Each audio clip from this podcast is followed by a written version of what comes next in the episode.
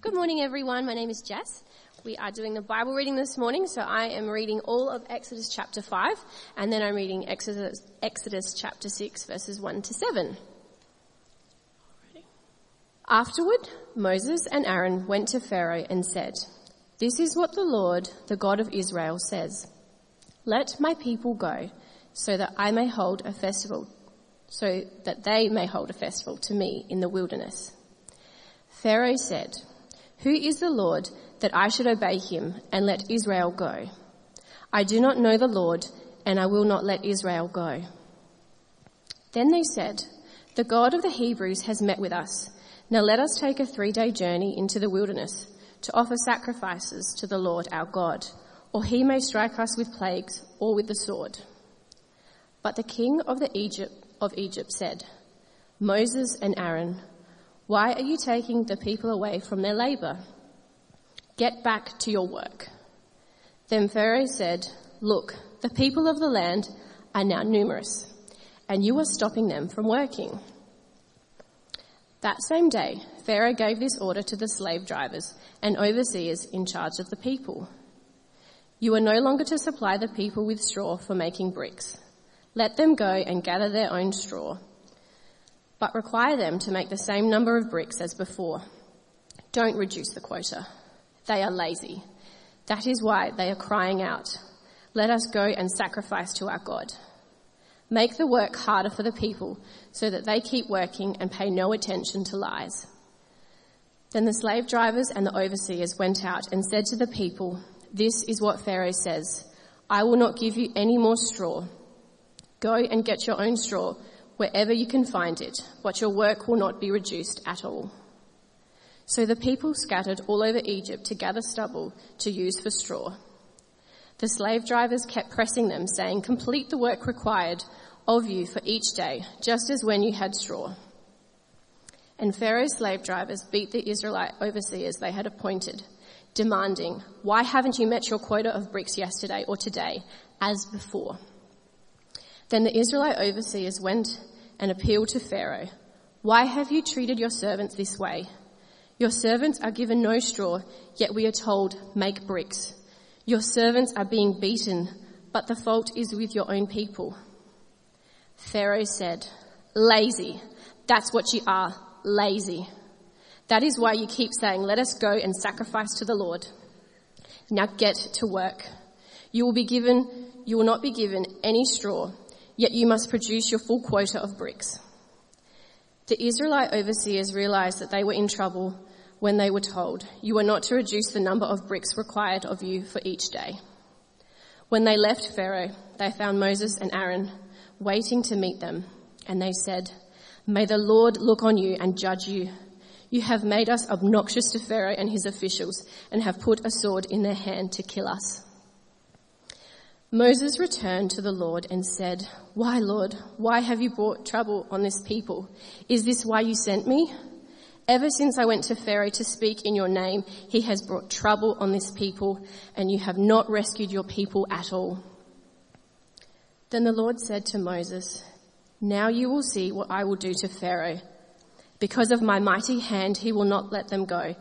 Because of my mighty hand, he will drive them out of his country. God said to Moses, I am the Lord. I appeared to Abram, to Isaac, and to Jacob as God Almighty. But by my name, the Lord, I did not make myself fully known to them. I also established my covenant with them to give them the land of Canaan, where they resided as foreigners. Moreover, I have heard the groaning of the Israelites, whom the Egyptians are enslaving, and I have remembered my covenant. Therefore, say to the Israelites, I am the Lord, and I will bring you out from under the yoke of the Egyptians. I will free you from being slaves to them, and I will redeem you with an outstretched arm and with mighty acts of judgment. I will take you as my own people, and I will be your God. Then you will know that I am the Lord your God who brought you out from under the yoke of the Egyptians.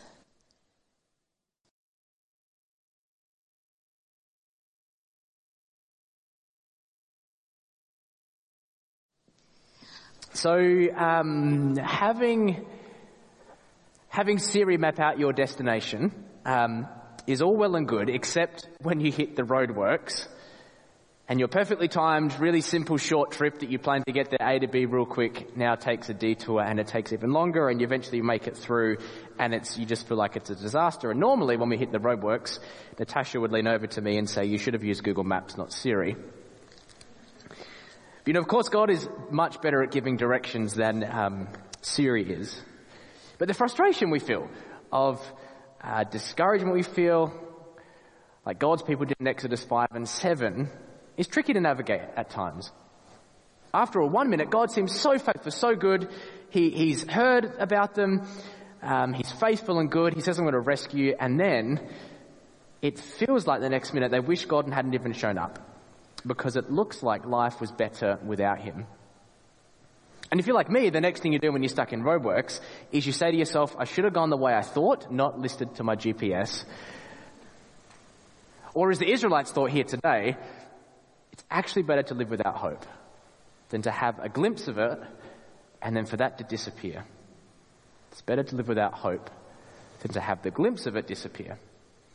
You know, last week we left Moses and God's people in a state of relief. They were worshipping God. Chapter 4 verse 31 reminds us. Because God knows about them.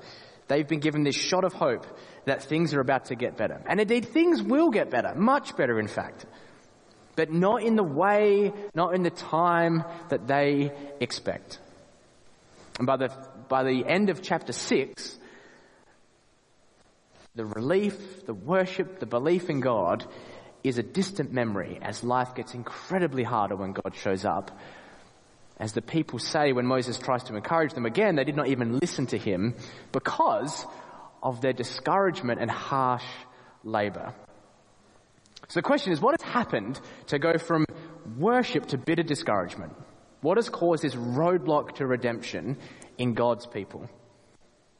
And for God's people, like me trusting in Siri, the delay was the blockage.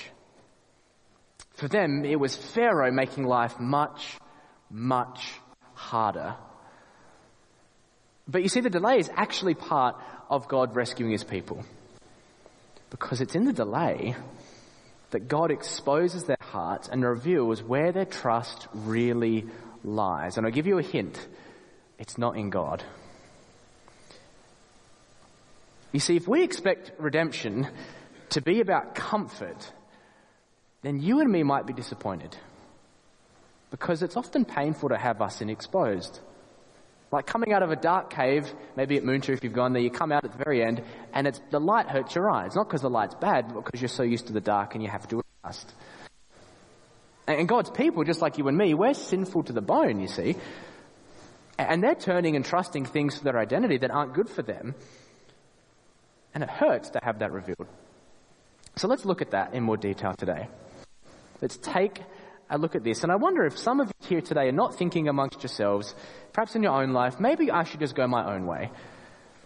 This Jesus business is, is, is too fickle, it's too far-fetched to make any concrete difference. So maybe today you'll consider with me, with a fresh mind and heart, the hope that God promises us, even if it's not what we think. And that maybe you're here today and you don't yet know that hope of Jesus that He brings. Well, it's great to have you with us and walk through this. And I, I do hope and pray you'd consider who this Jesus is a little bit more with us. So as we saw in the Bible reading, Moses and Aaron trundle on up to Pharaoh and boldly declare with all confidence you could possibly assert in this situation, this is what the Lord, the God of Israel says, let my people go, that they may hold a festival in the wilderness to me. But instead of the hopeful but God that you often see in scripture when something tragic is about to happen, but God, you, you see this dangerous reply of Pharaoh where he says, who is the Lord? That I should obey him and let Israel go. I don't know him and I won't let him go.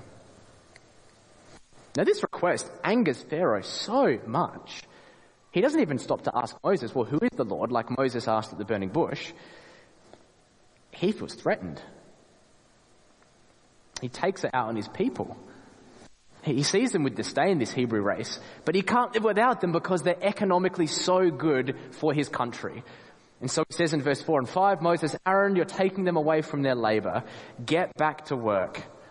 Look, they're so numerous, there's so many, and you're stopping these big group of people from working. And then verse 9 is where it goes from bad to worse. Make the work harder so they keep working and pay no attention to lying lips or to lies. What is Pharaoh's response to God's command to let his people go? Distraction. To drown out the voice of God, to make the pain and suffering the loudest voice they hear, the only voice they hear, in fact. God seem weak and worthless and a liar. And to do that, he makes their life harder by no longer giving them straw in verse 7. As slaves, they were brick builders, mud brick builders. You can still make mud bricks today. Maybe you've done that before in the past. And the key ingredient to hold the mud brick together was straw. Records from Egypt tell us some of Pharaoh's buildings took 24 million bricks to build. A strong fit bricklayer did about 3,000 a day. They needed lots of bricks to build their economy. Here's what an inscription of one Egyptian said of the brick builders. We find this um, from archaeological evidence, and it says this He is dirtier than pigs from treading under his mud. His clothes are stiff with clay. His leather belt is going to ruin. His sides ache since he must be outside in treacherous wind. His arms are destroyed with technical work. He washes himself only once a season. He is simply wretched through and through. That was the bricklaying slave right there. That's how the Egyptians saw them. Demoralized beyond the point of being a human. A pig was better than that person. No wonder that news that God knew and had heard and had seen their life and affliction sounded so good. An escape from the daily pain, the burden of their existence. Just imagine, you'd never seen any hope. You and your kids for 400 years, the only thing you know was being a slave. Wake up, be a slave. Go to bed, be a slave. That's all life was. Hope is a powerful thing, isn't it? Consider just last week, this week in fact, actually, a woman from the eastern states emptied her saving super account because the government says we can do that now. And she trundled off to Tasmania with her two kids to escape a domestic violence situation. And in the interview, she said, I didn't really take the money for COVID, but the hope was so strong and the opportunity was so there, I could not afford to not do it. Hope is so powerful. But under this sort of pressure, as you'd imagine, God's people soon crack around the edges like their bricks are. They can't do their job, verse 4, so they're beaten worse than before and verbally abused as well. You know, sin is just a harsh taskmaster. It never, it's never satisfied, never says thank you. Sin attacks God's promises and God's word exactly the same way Pharaoh is doing here. It says God isn't true, his word is a lie. Do not believe it, do not listen. And the discouragement hits them hard and fast, and that's our a second point. You know, I've noticed reading many of the news articles coming from Victoria during their lockdown, the dominant mood is one of absolute discouragement. The speed of the lockdown, it's their third attempt, the insanely high case numbers that they've been seeing, the tricky restrictions for every business to navigate. You mean, not much good news is coming from our eastern state friends. The author of one article I read this week made a comment, she learnt the lesson just to not sugarcoat it anymore. When someone says, how are you, you should just say, yep, not doing well. Life's hard. Of course, there are lots of differences between Victoria and God's people and even in Adelaide. But the threat of discouragement is real, is it not? And how quickly discouragement can change our mood and outlook on life. Maybe you know that all too well. And, and that's the case here. Look at what happens in 15 and 16. They make this desperate appeal to Pharaoh. They say, why have you treated your servants this way? Your servants are not given any straw, yet we're told we have to make bricks, yet we're being beaten day after day. But, but did you know how they spoke about themselves to Pharaoh? Listen again. Three times they say to Pharaoh, your servants, your servants, your servants. They see Pharaoh as their master. They see Pharaoh as the one that gives them an identity and shapes their life. Their life is shaped by a bricklaying, slave driven lifestyle. And that is a very hard thing to break. It's often easy to define ourselves by something painful, not beneficial, because at least I know that painful thing, right? Often the challenging thing about change is not the change, it's the unknown. It means we have to let go of something we've, we've held on to for meaning or security or purpose in our life. And that's a very hard thing, is it not? And for God's people to navigate life while trusting that God hears and knows and will rescue means you don't trust Pharaoh. But their only frame of reference is a life of slavery. And so when life gets wobbly, you are tempted to appeal, trust the only thing you know, because that's less scary than the unknown. The trouble with Pharaoh, he's insane. Like ludicrous. Lies, he says. You know, it, says, it sounds like a, a drama on, you'd see on Broadway, not in the Bible, really. And so, when they realize that they have lost control, when they realize that, that things have gone from bad to worse, they do exactly what you and me do. We look for someone to blame and insult. And who's the person that we like to blame and insult the most? Well, it's the leader. It's the one who we perceive got us into this mess. How many posts have you seen abusing and criticizing, mocking governments around the world or some leader because they didn't uh, respond this way to COVID when we hoped they would have? And so they perceive that the leader got them in the mess, and it's not ScoMo or Andrews or um, Marshall. It's Moses. In verse 21, they point the finger and they say, May the Lord look on you and judge you. You've made us obnoxious. Literally, you could translate that as stink.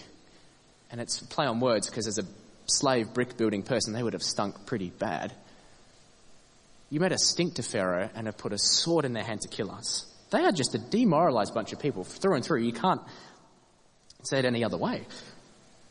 But at one level, they're right, are they? Are they not true? Because after all, if Moses hadn't have shown up, right, then things would not have gone from bad to worse. It would have been hard, it would have sucked to be a slave for any longer, but actually, they'd still have straw. Therefore, Moses, it's your fault. But that's misguided, isn't it? Moses isn't, isn't the cause of their problem. Pain often makes us disorientated to reality. Because Moses is God's instrument to end the pain, right? And here lies the very painful and true matter and heart of all of us here behind the rebuke is the conviction that Moses needs judging because God would not have let this happen if he was good. The presumption that a good God would never let anything dangerous or harmful happen to his people is a very old, false belief. And poor Moses, he's just gutted at this point. And so he complains to God in verse 22 but you know, all of this, do you know what the core issue is that we've bumped into again and again? It's that no one actually knows God's character here. No one knows who God is. Because the delay has drawn out something much deeper in the people. It's shown us what's in their hearts, and it's not one of trust. God's delay has exposed their sinful hearts, their allegiance to Pharaoh and how Pharaoh defines them. And that's when redemption begins to take place. Not in physically leaving, that's still a few days away, but in learning to trust someone new. You see, God wants to undo and release them from the trust and identity they had attached to Egypt and to Pharaoh. And the delay has shown us that. And it's at this very low point now that God is ready to reveal his name more fully. See, once your heart's exposed, once you know what's in there, God takes you and redeems you from it. You see, to hold out a picture of redemption and say, God, you will save me in this way, in this time, because that's what I want, doesn't actually require any trust in God. It just requires you to plan really well, right? But when you start learning about the character of God, the one who can truly redeem you from yourself and your sin, then you can say, God, I know you're good.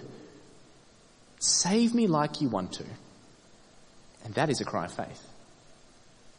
So what does God have to say to this demoralized bunch of people? This is our last part. And notice, there is no reference in this bigger picture moment to their past failure, only a word for the future. You know, Australians, we are time conscious people. Laid back, easygoing, but time conscious. I know for me, one glance at the clock and my schedule, I feel the frustration of being time poor or late. Keep an eye on the clock. We value me time or my time or family time or viewing time or work time. We hate hold-ups. A web page that takes too long gets the flick. The endless line in traffic makes us grumpy. Many times to my shame, I would say, my kids have felt the brunt of dad's time poor morning skills when we're trying to get to school. Hurry, hurry, hurry. And they're just dawdling away because they have no perception of what time it is. But you see, God's timing, well, it's often running to a different tick than our talk. And that's the part of the struggle that God's people have here. They hope redemption will be instant, painless, according to their agenda. Turns out they're wrong. They're learning God's agenda has different dot points on it than theirs. And you see this in verse six, uh, chapter 6. Verse 1, God gives Moses the actual time of day. Then the Lord said to Moses, Now you're going to see what I'm going to do. And then God, quite frankly, repeats himself from what we've already heard it's as if God is saying to Moses, let's try that again, Moses, but let's do it my way. Listen closely. This is who I am. And then God gives them a fresh revelation of his covenant and his character. And notice, first of all, in this, that they're not really playing a terribly active role in their redemption either. They simply have to trust God. The repeated use of the phrase, I am or I will, reminds us of that. Every time God speaks, he's saying to them, relax. I've got it. I will. It's okay. I am. My character's certain. You can trust me. And then he recalls the covenant. But he says something very interesting. He says, I did not make myself known to them, Abraham, Isaac, Jacob, in the same way, fully known to them. You see, through their redemption, they're going to know God. They will come to know God in a way their fathers did not because the Exodus will teach them about their God by experience. Experience. Salvation in Jesus is to be experienced too. Redemption is to be experienced. That's what they're going to learn. Their God is a redeeming God. And then we go on to see just why these roadblocks have happened. God is going to show himself as the true God to his people and over Pharaoh's false gods. Pharaoh's stubborn heart, which we'll look at next week, is a way for God's name to be magnified amongst the Egyptians, the Hebrew people, and into all the nations, as chapter 7 verse 5 also hints at as well. God is not concerned with his own people group, but with all the nations, all the world knowing him. And those two things, exposing a sinful heart, God's name being made known across the entire earth to Egypt, are the reasons for the delay. And then God distills in verse 6 everything they need to know. What do you need to know today? What, what, what's your most pressing need? Seven verbs, each in the first person, God as a subject, re- reaffirming what he's going to do. I will bring you, I will deliver you, I'll redeem you, I'll take you, I will be your God, I will bring you again, I will give you. One scholar says the name of Yahweh here functions as a guarantee, the reality that stands behind the promise and will fulfill the promise. There's no other name to swear by than the name of God. It's the highest name. Therefore, because of that, he's going to guarantee it. God is steady and sure, even if Israel and Moses are just shaking at their boots. Because the outcome's never in doubt.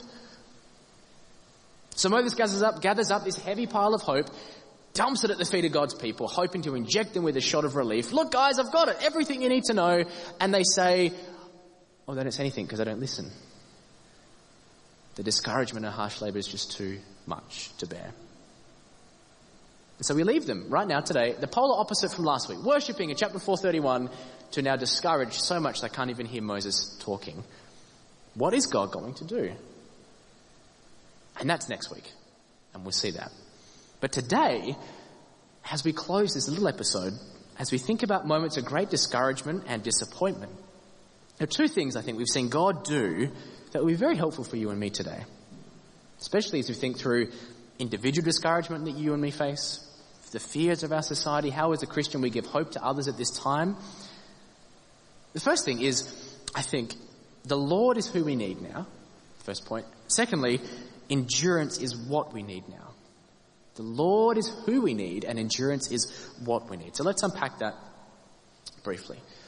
You know, even though no one's interested in listening to a, a sermon on the covenant at this point, it's the only hope and source of confidence that Moses can give to God's people.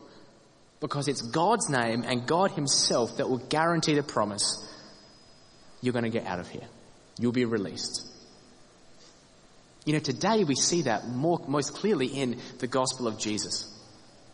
After all, it's the gospel that stands at the beginning of our story of faith.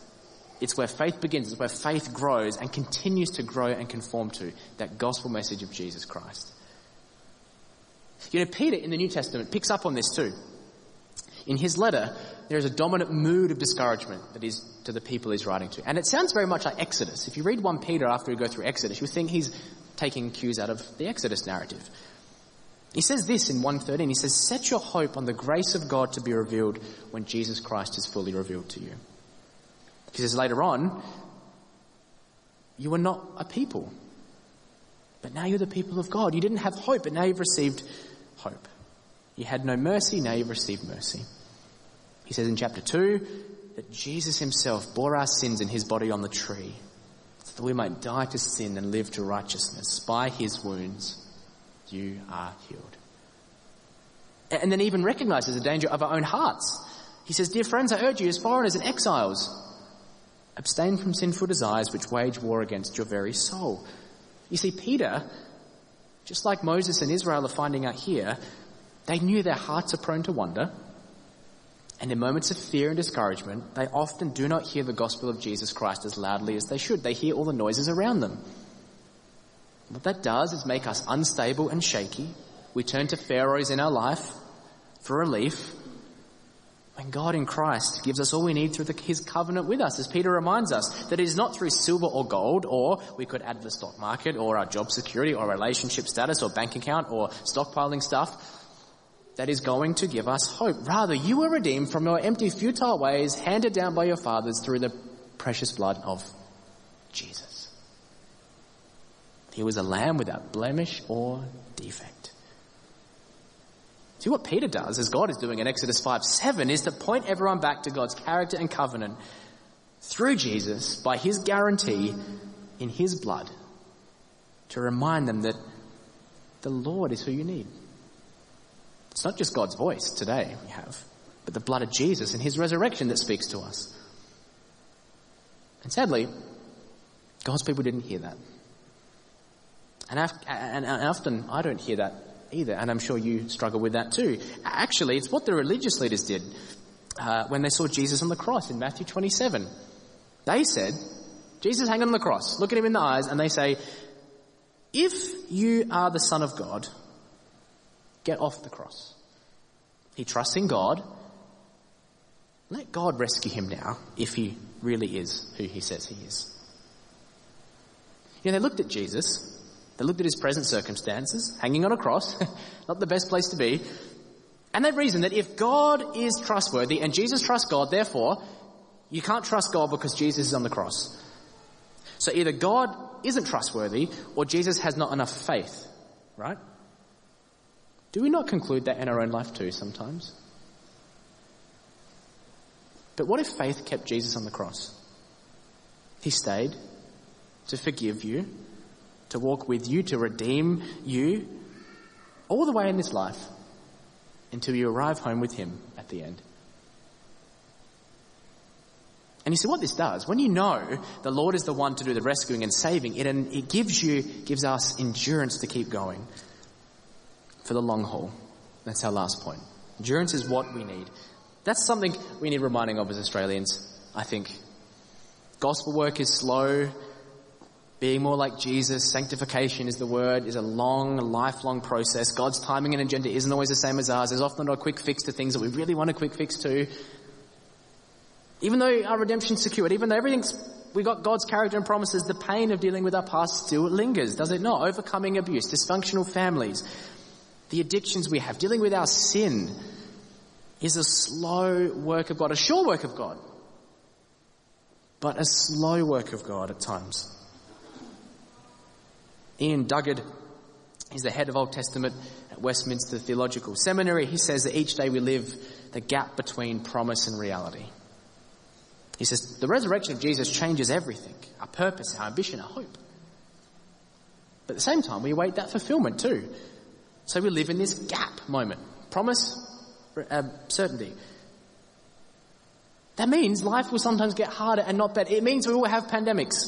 It means there will be job loss. There will be stretched finances. You will feel overworked at times. There will be chronic illness that you will battle with. And your children will walk away from Jesus. But in that gap is how we learn to pray and trust our God and live by faith more and more.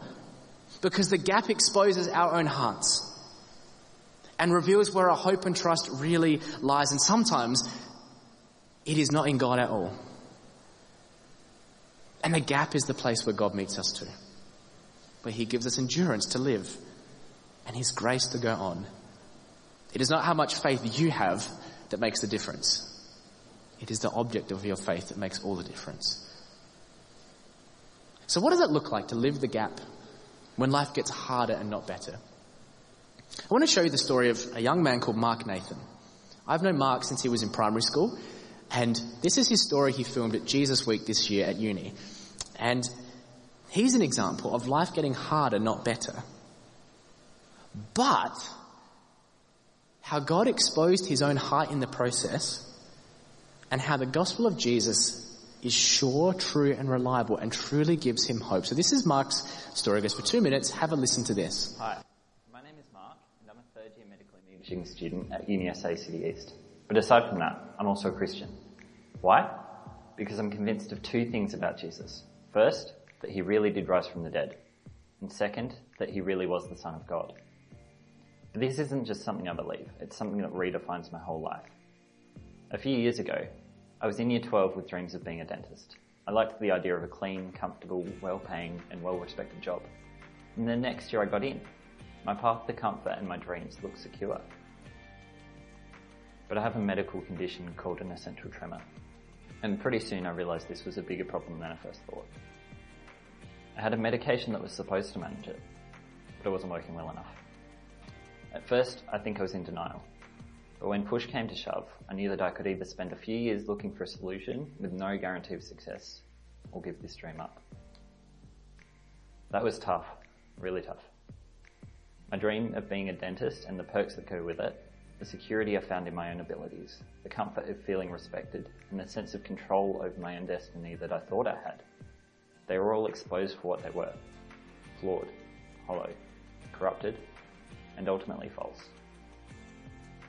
But then I remembered God. My situation didn't change. He didn't miraculously heal me or anything. But he did remind me of my purpose. You see, if Jesus really did rise from the dead, and really is the Son of God, then my life has a different direction. It has different goals than my own comfort and my own security. His purposes for my life bigger than the hollow and ultimately meaningless dream of being a dentist. If Jesus really is Lord, like he says he is, my fate is eternally bound to his. And that gives me a purpose and a hope that is far greater and far more secure than anything that could be found in this world. You go. That's Mark's story of living the gap. Why don't we pray? Our great God, we thank you that you give us your word to speak to us. You gave us Jesus to speak to us too. That we're redeemed and rescued from our sin and ourself by his precious blood. And that because he rose from the dead, that changes everything. Our purpose, our ambition, where we find hope. So Father, as we live each day in this gap, when things often get harder and not better, Father, will we hear your voice as the dominant, loudest in our life? Would you remind each of us every day when we hit detours and roadblocks that actually you're at work? You're working to reveal our own sin so that you can forgive it. You're working to make your name known across the world. And you're working to help us build trust in you as we journey on in this life with the security of knowing where the future's heading, that just as you rose from the dead, Jesus, we will too will live a new life with you. So God, give us comfort and security in you this week, in all the bumps that we face. In your name we pray, Amen.